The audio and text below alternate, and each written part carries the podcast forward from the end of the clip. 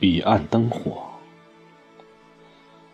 几年前的一个夜晚，我曾经在一座城市的长河岸边，眺望过彼岸的灯火。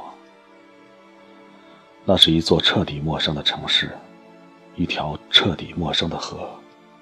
然而，当彼岸的灯火映入视线的一刻，却让我觉得分外的熟悉和亲切。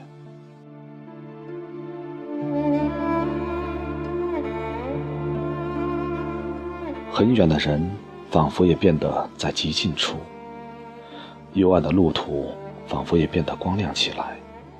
我想，那样的灯光，即使是在一个人的夜里，也让人觉得内心并不孤单。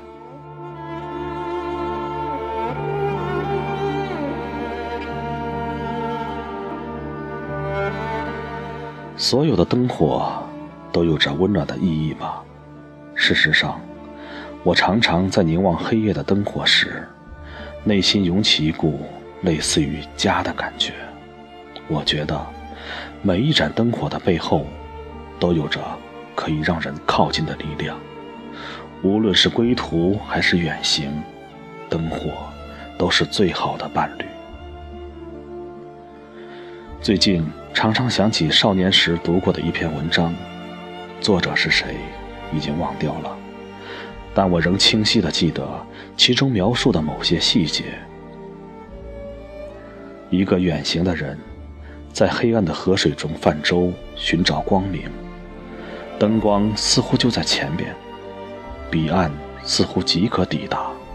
毫无疑问，这样的寻找总是令人充满希望。可是，还远着呢。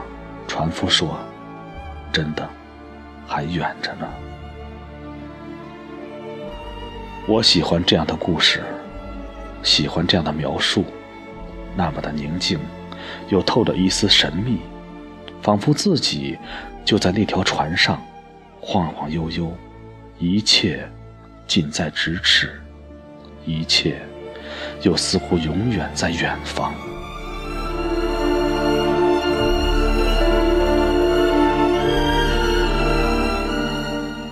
因为黑暗，所以才格外渴望光明；因为有寒冷，所以才格外需要温暖。我无法想象，一个人如果内心黑暗，该是一件多么可怕的事情。灯光的意义，其实就是生命的意义。我不知道，别人是否也有像我一样的渴求，可我愿意相信。无论是在多么黑暗的时候，前行的人内心也一定是光亮的。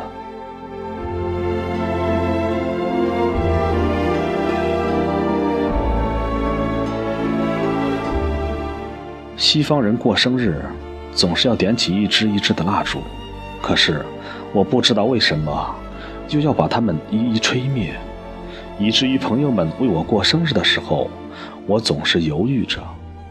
我宁愿那一支支燃烧的蜡烛可以永远的燃着。